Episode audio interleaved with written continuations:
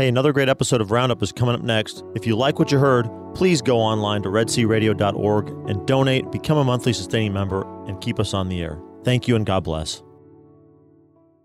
The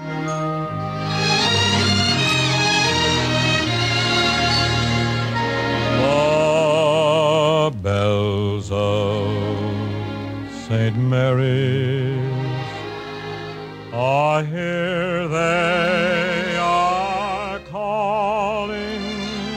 Hello, welcome to Red C Roundup, and I'm your host, Gene Wilhelm. Uh, we have a little bit different music opening up for us today, and the reason is that we, we are sitting in our studios, and uh, if you hear me uh, kind of look sound funny, it's because I'm turning around to look at the construction of the new St. Mary's Catholic Church. They are working on the bell tower today, and I understand from someone at St. Mary's that today or tomorrow is the day they're going to put the bells into the tower itself. Uh, so about three quarters of the framework is up now, and uh, It's pretty cool. yes, it is. We, I, we keep Gene's back to the window so he stays focused. So I, I Oh. purposely am facing the window at, in in awe of everything that's going up in front of us. and And those were the dulcet tones of Bing Crosby, great Oh, I thought American you were going to say Catholic. Dennis Maka from dulcet no, tones. no, no, no. The song, the opening song Oh, okay, from yeah. the great movie bells of Bells St. St. Mary's, a Yes. great Catholic Yes. movie. And I have in the studio with me today uh, two people that you probably both know very well: Dennis Maka Howdy. and and Thaddeus Romansky. Howdy. And they're they're trying to confuse folks here. Very happy to be here with you, Gene. Today. And we've got this is Gene's first time. It's his first time in the studio this year. My gosh. Oh, First now- time. I hope I'm not too confused. Happy New Year, everyone. Happy New Year. Yes. It is so good to have you with us today. And today is Wednesday, January 12th. And our saint of the day today is Saint Aelred of Rievaulx. And I'm hoping I'm pronouncing that right. Now, Saint Aelred uh, was uh, born in 11. Was he Oh. well read? Yes, he was. He, he is well read, even to this day. Yes, he is. Uh, he uh, he was born in 1109 and died in 1167. Uh, he uh, he started out his earlier life. He was a steward to King David of Scotland, who also happens to be a saint, and he did that for about 10 years. And then he had this calling to join this religious order that went to Rievaulx, which was a fairly new religious order, the Order of Cistercians, who were a free form of the Benedictines, and they came. He came over. They came over from France uh, and established the uh, Rievaulx. And at one point in time, Rievaulx had as many as 500 monks. Oh my, that's a that's a large It's- it's foundation. a large group. And he, uh, St. Aelred, was charged with uh, founding a, a daughter uh, monastery, or abbey. I'm sorry, they're called abbeys for them. Uh, and he did that for 10 years, was elected the, the abbot there. And when the abbot of Rievaulx died, he came back to Rievaulx and was the abbot at Rievaulx. Uh, uh, Aelred is noted for his intellectualism. He, he's sometimes called one of the late fathers of the church in that he wrote so many things and his sermons were so good. Uh, in one of the, if you look uh, for him online, the, the basic information I have came from Catholic.com, Saint of the Day, and Yeah. other from other sources. But uh, he uh, uh, he his works are still being translated like into English and stuff, things like that, because they are so profound.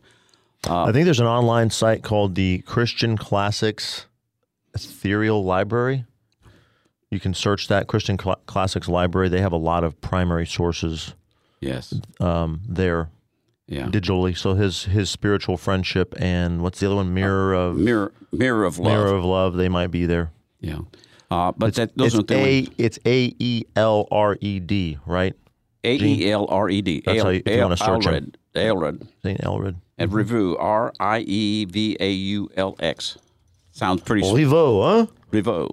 Okay, so uh, it's always I tell you some who they're what they are uh, patrons for. Yes. And, uh, Al- Aelred suffered from kidney stones, so he's the patron of people with kidney stones. Could you also invoke him to, you know, ward off kidney stones? I'm. I'm sure you could. Uh, from what I understand from people who've had them, kidney stones are very par- painful. That's what I understand too. Uh, he is also the patron saint of people with same-sex attraction, and you have to do a little digging to find out how that came about. And I won't go into all the details here.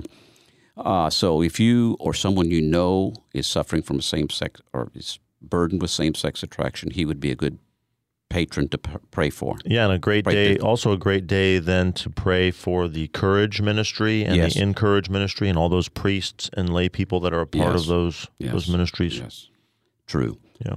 And I don't know what else is going on in the area because we really haven't talked about it. Well, I have I have a number of very brief announcements that I would like to to make. If you don't mind me stealing the limelight from you for a little bit, Gene. Uh, yeah, I, I mean, I usually do it all the time, right? yeah. Well, That's probably how you feel. I keep pulling my feet back so you don't step on my toes. We wanted to. Uh, one thing we wanted to say is uh, all of our loyal uh, Red C listeners. Uh, you may have heard about the synodality process that's going on in the diocese, and there's a survey that you can get at austindiocese.org slash survey. Um, go fill that out before January 31st, and let your let your voice and uh, views be heard. We want uh, we want people like you to uh, make your voice heard. For those of you that haven't seen this, it's a pretty daunting uh, survey. Have you have you I seen have, it? I have not. It is like 17 pages of a PDF, and there are like eight page, six or eight pages of questions, and you, they're questions that you have to really think about. Okay. So you got to set aside some time Yes, if you're gonna if you're gonna take that on. yes. Can you? Do you have any sense of if you can send in an incomplete one? Can you just? I have no fill it out if you- I have no idea. I know that I, as you can. I, I need to turn one in here. So. okay. Okay.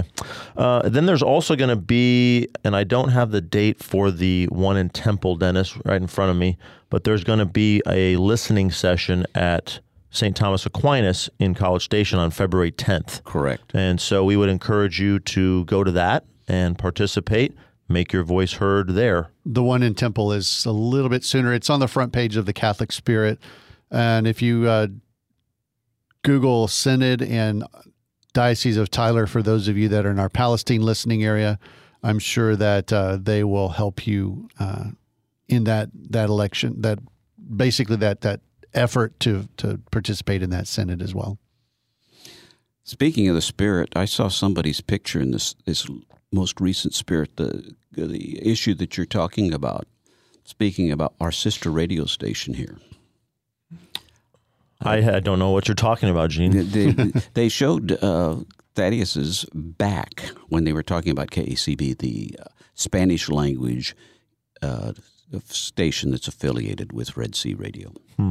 Yeah, we have a, a Spanish affiliate, 96.9 FM, here in the Bryan College Station area. We're happy to have that on the air and serve the the parishioners at St. Teresa's and any Spanish speaking uh, non parishioners and, and community members here in the Bryan College Station area. But the station is owned and operated by St. Teresa's in Bryan. We provide operational services, so therefore it is one of our affiliates for Red C Catholic Radio. So we are glad to to share with them more information about uh, what they could put into an article about their station. And so uh, spread the word. Tell your friends that are Spanish speaking. 96.9 FM here in the Bryan College Station area. Gene, my, my mother was always very concerned about my posture. Was I was I sitting up straight? Could you tell if I had good posture during that? Oh, you sit like you always do. Okay, I don't know what that means. I'm not sure how to take that. um, moving on. Um, this October 11th, 2022, is going to be the 60th anniversary of the opening of the Second Vatican Council. So this year, uh, one of the one of the focus, one of the foci of our.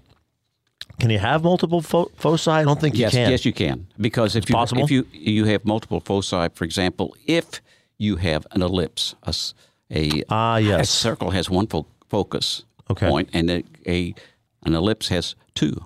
Okay. th- thank you for clarifying that, reminding me of that. So, one of our foci this year uh, for the Red C Apostolate is we're going to dig into and l- try to learn more about the Second Vatican Council, give you some opportunities to learn more. Uh, Deacon Mike Beauvais and I had a great conversation about it last week on the radio.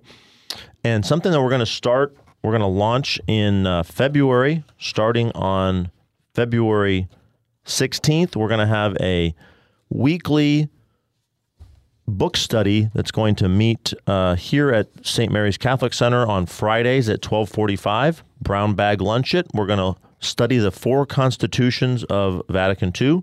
We'll get some registration information up on the website here soon, but wanted to get that out to you. And we're going to also do an evening session uh, the, the, on Mondays. I believe Deacon Mike wanted to do on Mondays um, at St. Anthony's Catholic Church.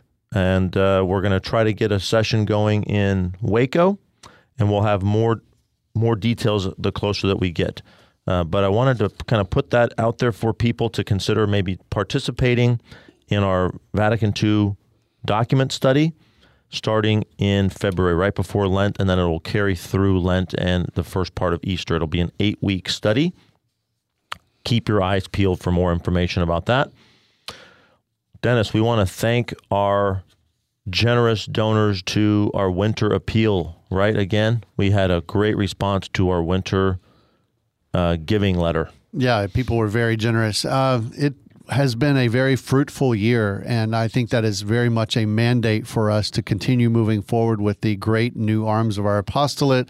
Uh, Thaddeus just described one thing that we're going to be doing um, as far as the book studies and the spot series and, and some other things that we'll be doing regarding teaching people the real documents of Vatican II and not what people kind of wanted to turn Vatican II into for good or for ill. Mm-hmm. You know, it's it's it's something that's often not understood, and so we're hoping to unpack that for people. But also, we're hoping to uh, uh, really increase and rejuvenate a lot of parish activities uh, through Victory Sports. Yeah. So, yeah. a lot of great things that are happening through our apostolate, not just Catholic radio, but so much more. Yeah, and, you can uh, go to victories victoryyouthsports.org and sign up there to be on the newsletter and info list to be apprised of updates.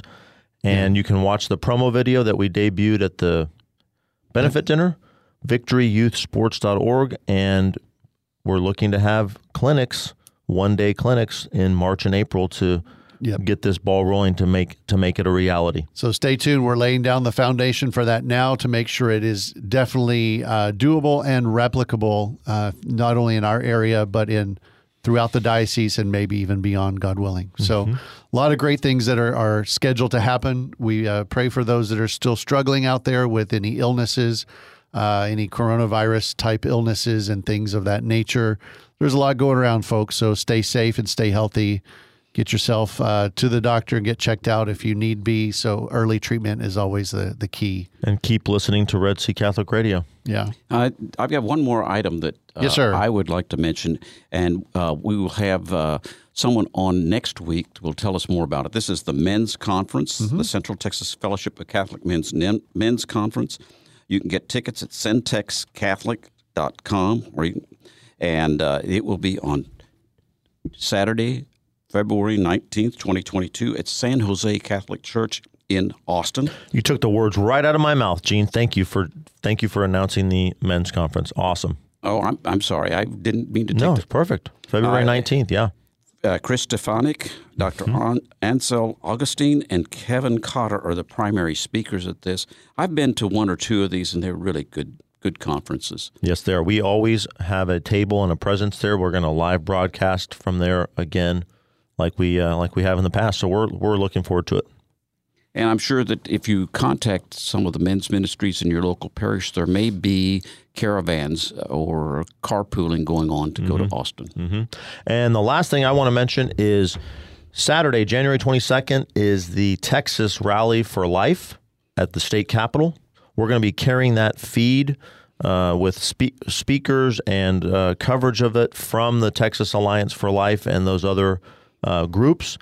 And we encourage you to listen, maybe encourage you to go and participate. They're also doing a diaper drive uh, at the Texas Alliance for Life. Look for information uh, about more about that on our PSAs, but that's from 1 to 3 on January 22nd, Saturday, at the state capitol. Okay.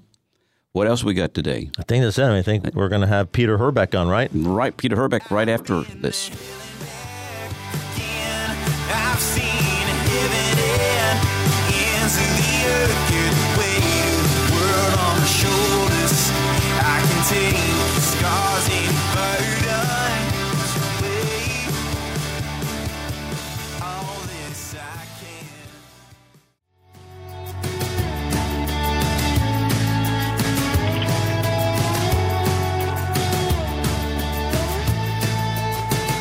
Dead in the grave. Welcome back to Red C Roundup. I'm your host, Gene Wilhelm, and my guest today is Peter Herbeck, who's with Renewal Ministries. Good morning, Peter. Good morning, Gene. Good How, to be with you. Good to be with you. I, I hope that it's uh, comfortable where you are. You're up in Ann Arbor, correct? I am. Yeah, I'm in Ann Arbor working at my desk. And uh, we we're complaining here about the weather that we've been having lately, and it's been like 43 degrees for a low this morning, and and I'm sure that uh, we don't know no- anything about cold weather. It's been brutal, Peter. Yeah, there'd be a heat wave up here. Uh, Peter is going to talk to us about the charismatic renewal today, and Peter is uh, Renewal Ministries is is associated with the charismatic renewal, and I don't remember what your role is at, at Renewal Ministries. Uh, Peter, would you refresh my memory? Yeah, I'm the um, executive uh, vice president of the ministry and uh, director of our international mission work. And along with Ralph Martin, who is the president, uh, founder, we've been together working really since uh, 1990. Uh, and, uh, you know, doing combination television. We have a couple television programs, one on EWTN. We have, I have a daily radio show, um, Fire on the Earth, it's called, with Ave, on Ave Maria Radio. We do lots of uh, YouTube videos. We do lots of parish missions. We do lots of priest convocations and working uh, annually in about 40 different countries around the world on uh, promoting renewal and evangelization, working with bishops, priests, and lay people on the ground in Eastern Europe, Africa, Asia, the Middle East, India, uh, places like that. And we've been doing that for the last 30 years and done about a thousand international missions and been slowed down by COVID, international travel. So hoping to, uh, you know, slowly moving out of no travel into more selective, careful travel. So. Well, what, what, t- tell me, a, tell us a little bit about what is the charismatic renewal. You, know, there are a lot of people that have an idea of what it is and think it's a bunch of emotional fanatics who are rolling around on the floor or something like that and pretending to be Catholic. So, Yeah. what is the charismatic renewal in the Catholic Church? Well, the the uh, charismatic renewal is, I guess, properly understood um, historically as a movement that emerged within the church.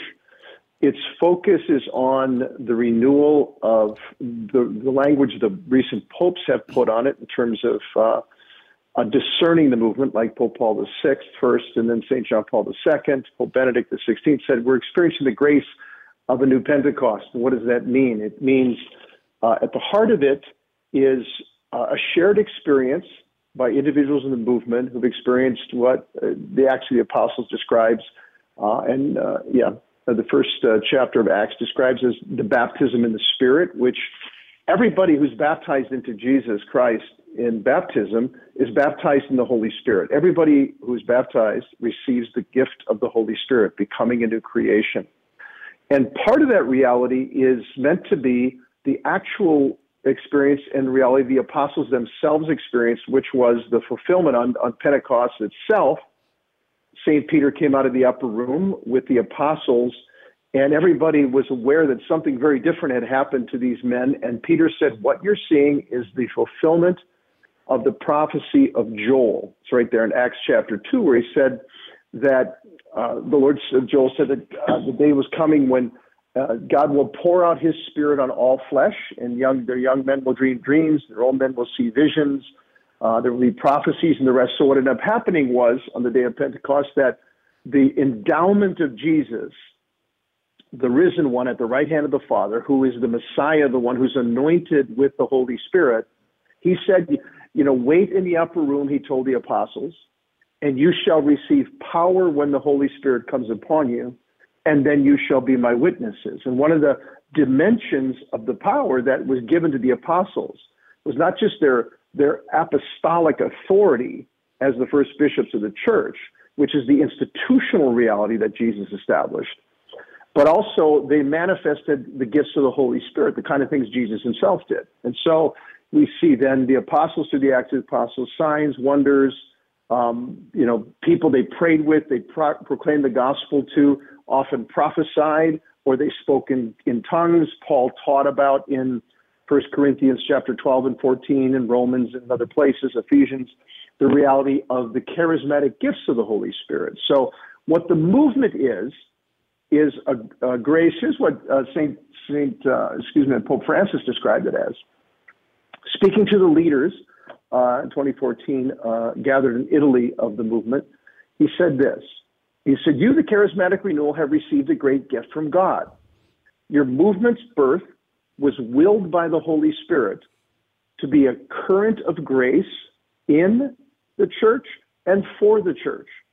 The charismatic renewal is a great force to serve the preaching of the gospel in the joy of the Holy Spirit. And he said, I expect you to share with everyone in the church the grace of being baptized in the Holy Spirit.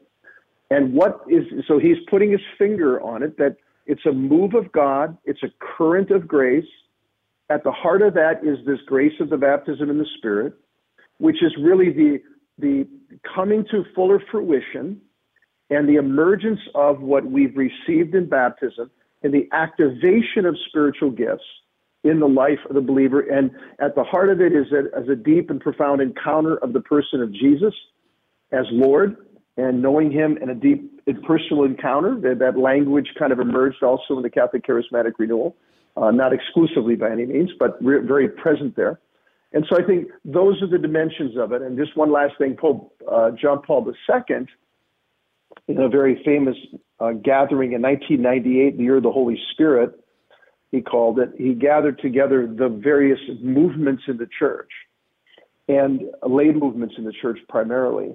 And almost 500,000 people gathered with him on that day. And he said something that was very important um, basing it on the Council, Second Vatican Council, basing it on um, some of the, his teaching from um, the uh, document on the laity. He said that at the council, and he was a member of the council, he said that the bishops of the world rediscovered the charismatic dimension of the church as being co essential with the institutional dimension that makes up her essence. What does that mean? Big words, 25 cent words, you know. What's he saying? He said, what is the institutional dimension? The institutional dimension is the physical reality of what Jesus established uh, in the world, the church, the bishops, right, the sacraments, uh, the or- ordination, all this. That this, this is the, these are the essential institutional expressions of the church, the apostolic succession, and all that. John Paul is saying from the beginning that has been established, but also from the beginning has been the outpouring of the Holy Spirit on all those who are baptized into Christ. And there's a charismatic dimension of that where each of the baptized come into the fuller anointing of Christ to engage the mission of the church in exercising spiritual gifts each of us have been given for building up the body and moving the church in the direction of her mission of making disciples of all nations. So that's kind of a, you know, a, the theological interpretation, understanding, and discernment that was communicated to the movement, the guidance given to it by the the, the pope, recent popes, um, and then the essence of it is that experience of baptism in the Holy Spirit. Well, so, hope that wasn't too long. No, that's fine. Uh, I just want to remind our guests that you're listening to either KEDC 88.5 FM in the Brazos Valley, KYAR 98.3 in Central Texas, or KINF 107.9 FM in Palestine. And uh, you might be listening to us streaming online at redcradio.org. If you have a question or comment for Peter Herbeck, I would invite you to call 85 Love Red C. That's 855 683 7332. So, Peter, what you're telling us is that uh, the charismatic renewal is, is uh, authentically Catholic. Uh, what is the relationship with the charismatic renewal and the Catholic Church? Um, so the the the charismatic renewal is it's interesting. There's there's a whole range of movements in the church and uh, that have happened historically. Even like the Franciscans, when they began, was a movement, and they became more formalized in the life of the church. And every movement has a, has a founder. You could say this person founded it.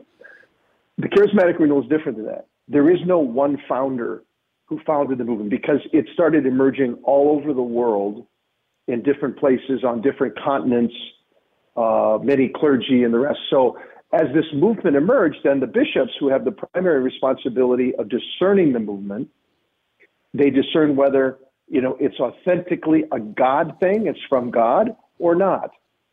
And so, beginning with the recent popes, that that was that happened, that discernment. So the relationship with the Catholic Church is to say, you, the baptized, who are having this common shared experience, those who have the responsibility for discerning that move of God that you say you're experiencing, are saying, yes, this is a grace of God, and you are members of the church, and what you're experiencing is your baptismal graces and your confirmation graces. So coming to a, a greater fullness and expression.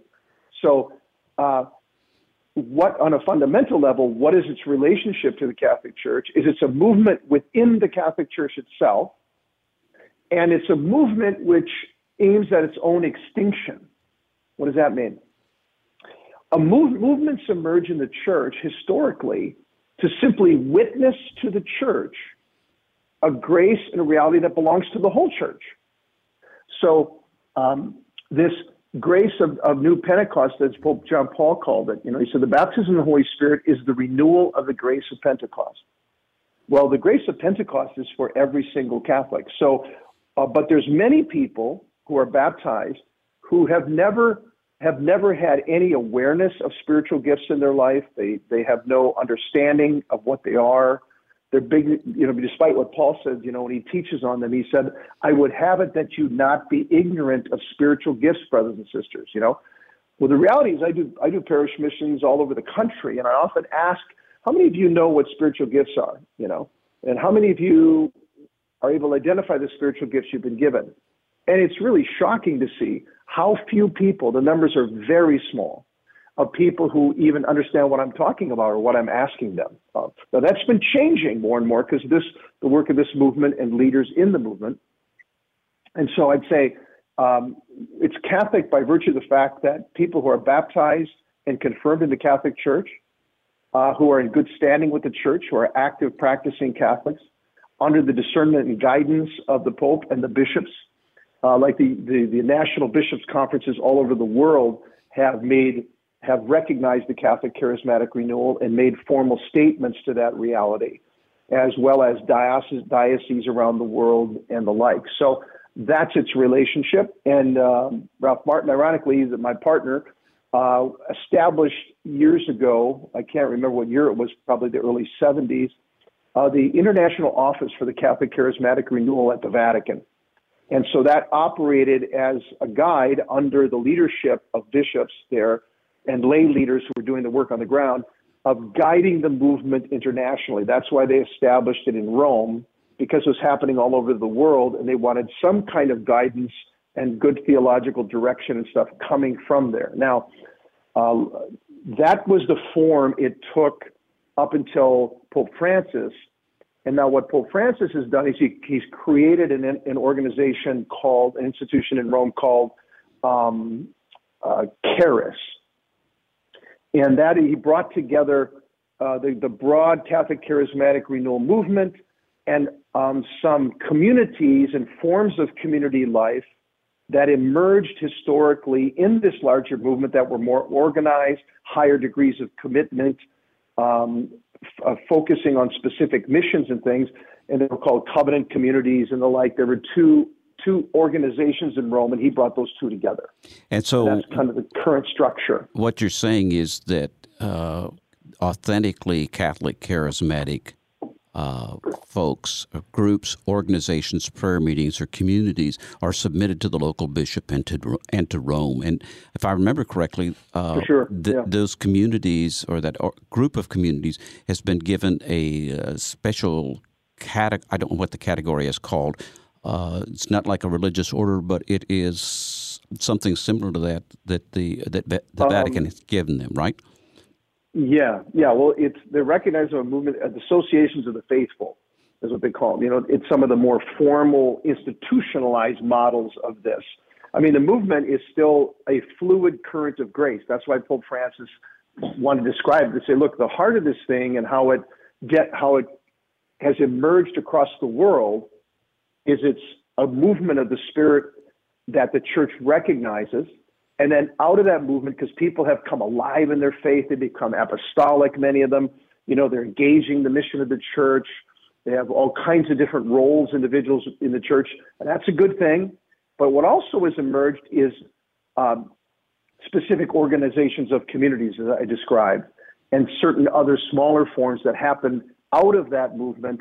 And they have, some of them have particular statuses that they sought from Rome, like formal associations of the faithful and, and that kind of thing. So there, there are there are uh, charismatic communities in several uh, cities around this country, correct? Uh, yeah, there's one. Bet, yeah. There, there's one in Dallas, I believe, and I, mm-hmm. and I don't. I think it's called the Community of God's Delight, like, at least historically. I think that's what it was yeah. called. Yeah, and I don't remember where all the others are. There, there have been some. There's been one in Ann Arbor at one point in time, I believe. Yep, the Word of God. Yep. And I yep. believe there's the Augusta community, which I don't remember what they were called, and one in Phoenix, uh, one in Baltimore. Hallelujah Community is what it's called in Augusta, and there's one in South Bend called the People of Praise. That's and some of these covenant communities, they've existed around the world and they form networks of support together. You know, so they occasionally, the leaders get together annually and support each other. Uh, and then there's, you know, some major ones that emerged in Europe, like in France, the um, Emmanuel community.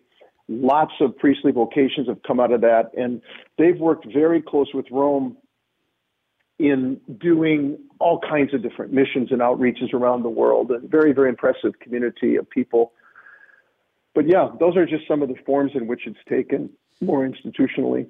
In in this country, uh, was it at Duquesne University? A group of uh, college students got together, and that's sort of the beginnings of the charismatic renewal in this yeah. country. Would you care to expound on that a little bit?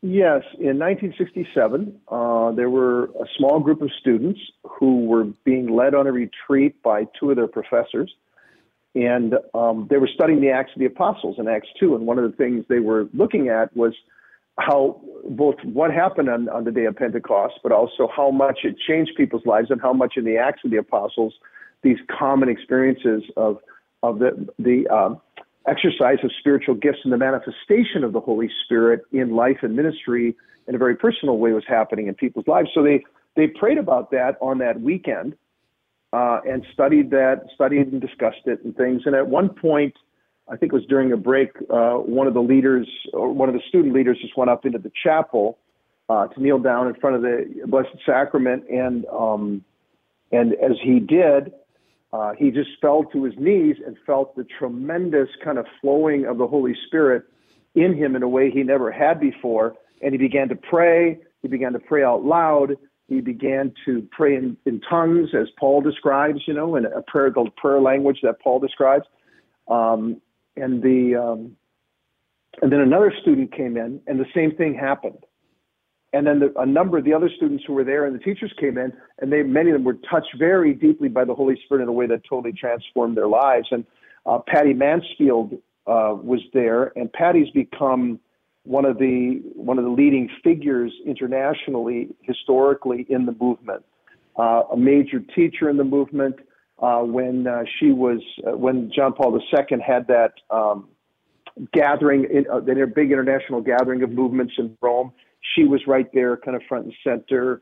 Um, and has been a key representative for the movement and an articulator of the core of that grace. And so she's written a bunch of books as has Ralph Martin. Ralph Martin emerged early on. He and other friends who graduated from Notre Dame. He, I think, he was working on his doctorate at Princeton at the time, and um, he uh, was touched by this same grace.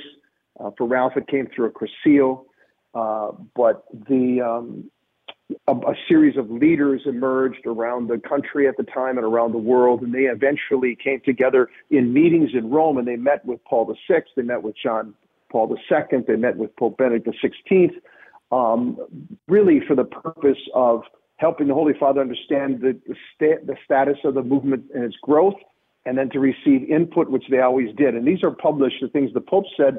There's an interesting book I think you can still get on Amazon called Then Peter Stood Up. And in it are texts of talks that the recent popes gave directly to the Catholic Charismatic Renewal and its leadership for guidance, for encouragement, and that. So if I remember correctly, then, too, almost from the very beginning, the Vatican had assigned somebody as a representative uh, to the charismatic renewal. Of, and as I recall, it, the, er, one of the earlier ones was Cardinal Suenens of Belgium. And then yeah. this cardinal called Joseph Ratzinger was uh, very deeply involved in the charismatic renewal before he became pope. Yeah, uh, at the beginning, Cardinal Suenens was the first one, and he had a very close relationship with Pope Paul VI. And um, it's interesting, in 1975, the movement began, as you said, in Duquesne on the Catholic side from 1967, and it, it started to just grow. It was growing all around the world at the same time. Uh, and then in 1975, it was the first time that uh, the movement had a had a held a con- international conference in Rome in St. Peter's. Um, at the time, there were less than a million people in the movement, and they had a leaders conference there. And at that meeting was the first time that the Pope the Pope came into St. Peter's. Ten thousand people there. Those are back in the day when the Pope came in on the chair still, and um, Paul VI came in and and sitting in front of the high altar in Rome, he began to talk to the movement leaders there, 10,000 people, as I was mentioning. And that's where the first time there was a public address face to face with the Pope, and the Pope saying, This is who you are. This is who I recognize who you are. Here's what you're called to do. Here's what you should be careful about, you know, these kinds of things. And then after that meeting, he asked the Cardinal Suenens more formally I think he was already involved in guiding, but continued to ha- ask him to be a shepherd of that movement to keep him informed about how it was moving internationally. And then Cardinal Suenens at that meeting asked Ralph Martin and his family and some members from the Ann Arbor community here to move to Belgium to live with him and help him guide the international work of, of the movement. And so he did that for five years. Ralph lived and they traveled all over the world for five years, just trying to just Africa, India, Asia, all over the place, just to meet the emerging leaders that and the key bishops in these countries where the movement was was rising up. And so, um, and then out of that, Ralph Martin wrote a book called Crisis of Truth, which kind of began his whole ministry um, here in 1980. So, yeah, so I think that's the that's one of the key was one of the key early leaders, and of course, uh, Cardinal Ratzinger as the the um, was as he was the head of the Sacred Congregation for the Doctrine of the Faith. He would often, you know, give counsel to movements, including the Charismatic Renewal, and was close to them. John Paul II was very close to them, and Ralph Martin himself met numerous times, just personally with the with the Holy Father, as did other leaders within the movement. So. Um, I've, yeah. I, I, have seen pictures of Ralph Martin with uh, Pope John Paul.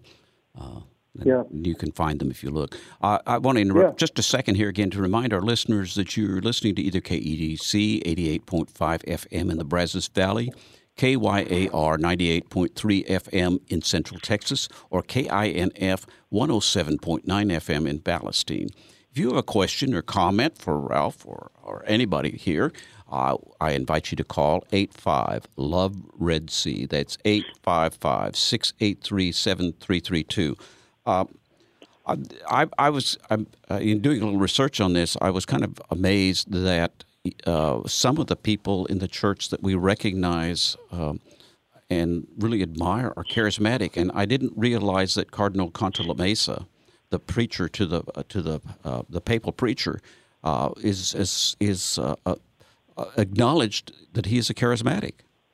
Oh yeah, very yeah, very strong leader there, and he's the very things he teaches in the charismatic renewal, he um, it comes out in the talks that he gives every Lent and Advent. Some of those, not every single time, but some of those key talks, he gives. Um, he preaches. He's the official preacher to the papal household for over 30 years, and so that assignment for him meant in Lent and in Advent, he would do a series of talks, reflections for the Pope and for his key collaborators, the key cardinals and collaborators with the Pope. And so, like just last year, I think it was maybe the year before, he gave very in-depth teaching to the, all the cardinals and the Pope on the baptism in the Holy Spirit, spiritual gifts, um, these kinds of things, and the effect that the, the charismatic renewal and other movements have had. So he's yeah, he's very clear. He's a fantastic teacher. So, I mean, I would recommend anybody who wants to do a deeper dive into understanding the Catholic Charismatic Renewal, There's a lot of information online from Cardinal Sunan, uh, excuse me, from um, Cardinal Cantalamessa, his talks to the Curia, but also books he's written that have been very helpful. There's a very good book written by uh, two priest scholars, Father George Montague, who's from Texas, and uh, Father Kilian McDonnell, who wrote a book on the. They studied the role of the charisms in the life of the early church in the first eight centuries. And they talked about it as being a part of the public liturgy of the church in the first eight centuries of the church. This is why John Paul II said the Second Vatican Council, the bishops of the council rediscovered the charismatic dimension of the church. Now, the Holy Spirit was never separate from the church, and, and that's not what he meant. You know, the church is the, the primary place of the sacraments and the Holy Spirit's presence in the sacraments. That's not what he was referring to, because this is the that's the institutional dimension, the core institutional forming reality of the church there. But he was talking about these spiritual gifts and charisms and the grace of Pentecost being experienced personally in the lives of people. He said that's what they're seeing as being rediscovered, and this is where the movements have flourished from, and this one in particular. So, well, it sounds to me as though some of what you're saying is that uh, the spirit is there, and that somehow it's either gotten buried or imprisoned or ignored in a lot of people. Yeah, or just yeah, it's not been fully awakened. There's just more there for the baptized. There's much more there. Now you think about confirmation, for example. Confirmation is the you know the completion of the process of initiation, you know, kind of full participation in the life of the church. And you become soldiers of Christ, and it's praying for these spiritual gifts from Isaiah. Um, and uh, it's it's meant to be this completion. But for most people, and diocese after diocese will say this, especially in the West, the confirmation is not a fuller entry in, it's the exit door out. It's the last time you see the majority of the people. And um, many, many of the of people who've been confirmed would say, have been interviewed by specific dioceses, and said, what can you remember about your confirmation? A lot of people said, well, you know, we had a good meal and got dressed up. It was this. But in terms of really coming into a deeper fullness and experiencing the grace of Pentecost, it almost never happens. Now, it, did something objective happen there? Yes, it did. Did people with a willing heart receive a sacrament there? Yes, it did. Yes, they did. That's not in question. But the question is, is the full endowment that we've been given in baptism and confirmation, um, is it flourishing in our lives? Are people coming into a deeper encounter with Jesus? Are they coming and living under his lordship? Are they producing the fruits of the Holy Is God producing the fruits of the Holy Spirit in their lives? Are they exercising the spiritual gifts they've been given to take their place in helping build up the body into maturity? Um, do they even know what those are? Are they learning how to, you know, worship God with all fullness, like Paul says, you know, in Ephesians he said, address one another in psalms, hymns, and spiritual songs, and sing and make melody to the Lord together with one heart. You know, the freedom to praise and the freedom to sing of God's glory and to communicate that. Are they engaging the Great Commission? Are they communicating the gospel? Are they not only living it, but are they sharing the gospel with other people? Clearly, one of the characteristics of the outpouring of the Holy Spirit in the Catholic Charismatic Renewal has been to become awakened to the realities that I'm describing deeper prayer life, deeper intimacy with Jesus, deeper in unity, um, and a deep passion for the mission of the church. It really does have, as Pope Francis described, it really has been a great force to serve the preaching of the gospel and uh, this current of grace. Because remember, the Holy Spirit is the first agent of the church's mission. You know, the, uh, Pope Benedict reminded us that the end point, some way, of Jesus' entire mission was to pour out the Holy Spirit. That's why he took on human flesh. He was the anointed Messiah. He made it possible for human beings to have their sins forgiven in baptism and to receive the gift of the Holy Spirit. And so the outpouring of the Spirit for the mission of the church being led by in power. You know, Jesus said, You shall receive power, not like, here's a good idea, go do this. It's like, no, not only is the idea there, and the conviction for it, but there's power to go forward in the Holy Spirit because Jesus said, you know, without me, you can't do anything. And so the building of the kingdom of God and the fulfillment of the Great Commission uh, is really at the heart of this grace of a new Pentecost that's being taught. So a new, the first Pentecost led to an evangelization. Uh, what this new grace of this new Pentecost, as the popes described it, is meant to be something that fuels the church's mission to seek and save the lost. So what? To be united deeply with God and evangelization. So what? There, the uh, the charismatic lifestyle is different from uh, pew warming Catholic. I think in many ways, oh yeah, for sure it is. I mean, I think about my own life. I grew up in a family, one of seven kids. My dad was, my parents were, you know, great generation people. My dad was an old tank commander, Patton's Third Army, Battle of the Bulge. He could speak fluent German. He was at uh, the liberation of Mauthausen concentration camp. He was, you know, this kind of stuff. So he's that, he was that generation. We lived one block from the cathedral parish in our diocese, went to Catholic schools. Um, but we were, I think, a very typical family. Uh, we battled, you know, my dad battled alcoholism for years in his life, and finally God broke in and helped us in a way that he was able to be sober for 20 years. But we, nothing changed in our lives. My siblings, my older siblings, I, um, at the 70s was happening, and as they left the house and on to college or different things, they were many of them drifting away from the faith, and like a lot of people are now. But one of my siblings got had an experience of getting baptized in the Holy Spirit in her parish in a small little Bible study prayer group, and it radically changed her life. And she came home and began to share it with us. And it was like, "Where did you come from?" I mean, she's like, "Jesus is alive. He's present. You know, he wants us. He wants to be the center of our family life, and he wants to bring healing to Dad, and he wants us to all of us to come and live with him." And this was like, "Wow."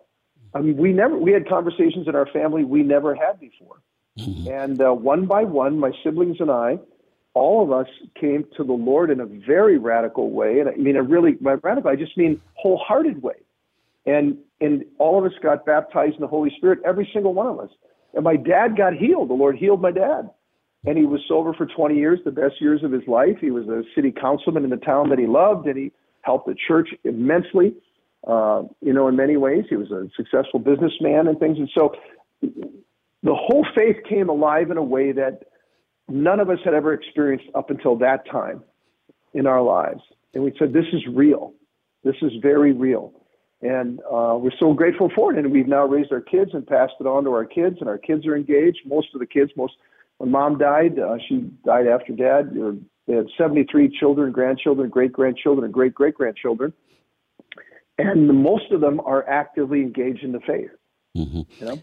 My guest today. To my guest yeah. today is Peter Herbeck from uh, Renewal Ministries. Peter, let's change gears just a little bit. We've got about eight and a half minutes left. Uh, I want to talk about Renewal Ministries and how it's serving people who are interested in the charismatic renewal or trying to keep the charismatic life uh, alive. Uh, so, can you tell us what Renewal Ministries is, and maybe talk a little bit about Ralph Martin and some of the things that he does for the church, uh, because yeah. uh, he's a pretty remarkable man. Yeah. So, um, Ralph, the Lord brought Ralph and I together in um, in a formal way in 1990. We happened to be attending a meeting together. Uh, two, three thousand people in Detroit. We just went to hear a speaker there, uh, a really gifted teacher of the scriptures, and and while we were there, a couple, a handful of people, leaders there, prayed with us. We didn't know any of the, who those people were. We just knew they were mature leaders in different ways. And I'm just saying this because of the the charismatic dimension of how our we were brought together and how Renewal Ministries got launched. A couple of people said they had a prophetic word for us as they were praying and said the Lord's going to start opening doors around the world for you. Uh, this is 1989, 1990. Um, and the Lord's going to launch you into places around the world. He's going to bring people alongside you uh, that are going to come to you, and the Lord wants you to uh, to help them continue this mission across the world that God's going to do through you. And they said, God's going to open doors. Don't try to open them yourself. He's going to show you. So we were driving home, and I said, Well, Ralph, what do you, what do you think of that? And he goes, Yeah. He said he certainly experienced the Lord, but he said, You know, Scripture's pretty clear. Don't despise prophecy but test everything and cling to what is good. I said, okay, what does that mean? Like, how do what do we do there? He said, well, let's get together once a week and just pray. So we got early morning, Wednesday morning. Sister Ann Shields and some other friends came together. We'd pray, and each week we'd do this and try to listen and is anybody hearing anything? And then I one one I'd ask that at the end of every time we prayed, and most days people said no, no, just have peaceful prayer. And at one point, Sister Ann Shields said, "Yeah." She said, "I think you're supposed to go to Lithuania and Ukraine." And I this, said, "Do this you know is, anybody there?" this is about the time that the Soviet Union was crumbling, correct? Yeah, right, right. And I said, you know anybody there?" She said, "No." I said, "Ralph, do you know anybody?" And she, he said, "No." I said, "Okay, what do you do with that?" He said, "Well, don't despise prophecy. Test everything. Cling to what is good." Long story short, two weeks later, Ralph gets a call from a bishop in Lithuania who had been um, running an underground Catholic newspaper during communist time in Lithuania. He's a Jesuit priest. He got turned in by a KGB priest collaborator, and he got sent to the Gulag. And while he was in the Gulag, the Lord touched him very deeply. He got out when the wall went down in 1990, 89, 90. John Paul II made him the bishop of the cultural center of that country, Lithuania, in a place called Kaunas, not the capital, but in the cultural center. And um, and so he he pulled his priests together for the first time in 51 years. The priests were able to meet with their bishop without the KGB being present. And he said, brothers, we need to re-evangelize our people. He said, we don't know how to do that. Um, we need help. And he was asking around as Americans were coming to help rebuild the country, where can I get help? They said, you know, two young people who visited Steubenville, a Lithuanian, said, talk to Father Michael Scanlon and Ralph Martin. And so while we're praying in Ann Arbor, Michigan, trying to discern whether these prophetic words were real or not, including Sister Ann's, Ralph gets a call from this bishop saying, This is who I am. I need you to come to Lithuania. This door is open. Help us in re evangelizing our country. So that's how we got launched. So, now, so Ralph, tell us a little bit what Ralph Martin does. He has two very important Right. jobs that besides Right. running Renewal Ministries, doesn't he? yeah, he's the chair of the um, uh, new evangelization at Sacred Heart Seminary in Detroit. Uh, and so what that is, it's a uh, an STL degree, a license in sacred theology. He's the chair of that. Um, he's been doing that, and then uh, of course he's written lots of lots of important books. Um, and um, so I'm not sure what else you have in mind. So Well, he, he has a he has a job from the Vatican too, doesn't he? Uh, no, he but he's been called by the Vatican to come and to attend important meetings like papal synods and stuff like that. He did one on the new evangelization, and he for years he's been asked to come there for different things to for counsel and discussion, but he doesn't have a formal Okay. position there Okay. right now. Now, tell me a little. Tell us a little bit about Renewal Ministries. If someone is hearing this and saying, "I need to know more about the charismatic renewal and, and what's going on, and I might be interested in learning more about a charismatic lifestyle," how can Renewal Ministries help? What and how could they get a hold of you? Uh, you could go to our website at renewalministries.net.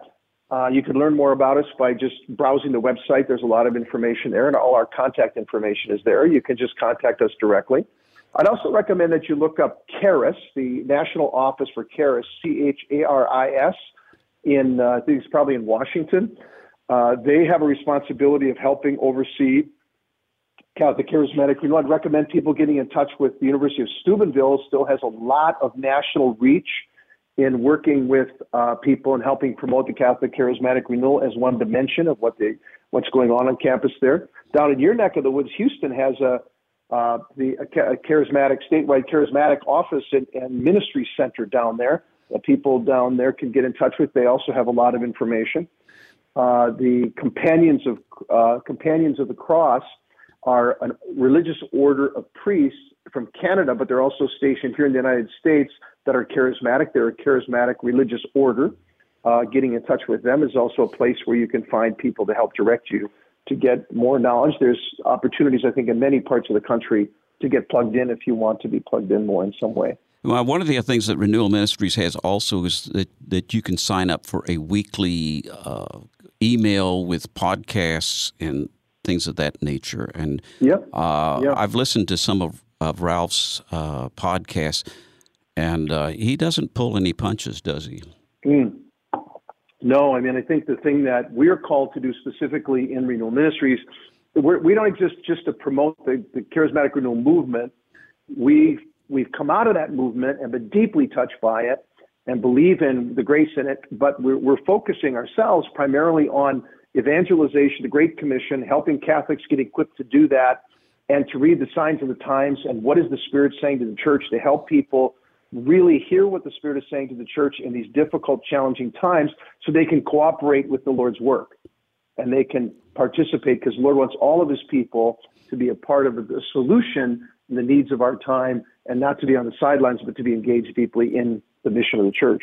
Talk a little bit about intentional disciples, which is one part of Renewal Ministries, and then we got about a half a minute after that. So keep it as brief as okay, you can. so yeah, intentional disciples is uh, means I, it's focused on identity. To be intentional disciple it's, a, it's an outreach to young people in their 20s and 30s, helping them engage the call to come follow Jesus as his disciples. That's the heart of it. And so you can access that also on our website and all the different things that you're doing. We also have outreaches to high school age young girls and boys. Uh, one's called Zion for the boys and the girls. It's the Be Love Revolution. Very dynamic outreach, especially on the Be Love Revolution side. But you can find that information on our website as well. We do lots of parish missions. And if you'd like a parish mission, you can contact us. And uh, yeah, so Okay. Uh, again, my guest today has been Peter Herbeck. And Peter, I'm very happy to have had you as my guest. One more time, your website is renewalministries.net. Is that correct? Yep, renewalministries.net. Yeah, and if they forget it, all I have to do is Google Ralph Martin or Peter Herbeck, and it'll take you right there. Okay, thank you so much, Peter. Uh, again, folks, uh, I want to remind you that when choosing between the values of heaven and the values of earth, always round up.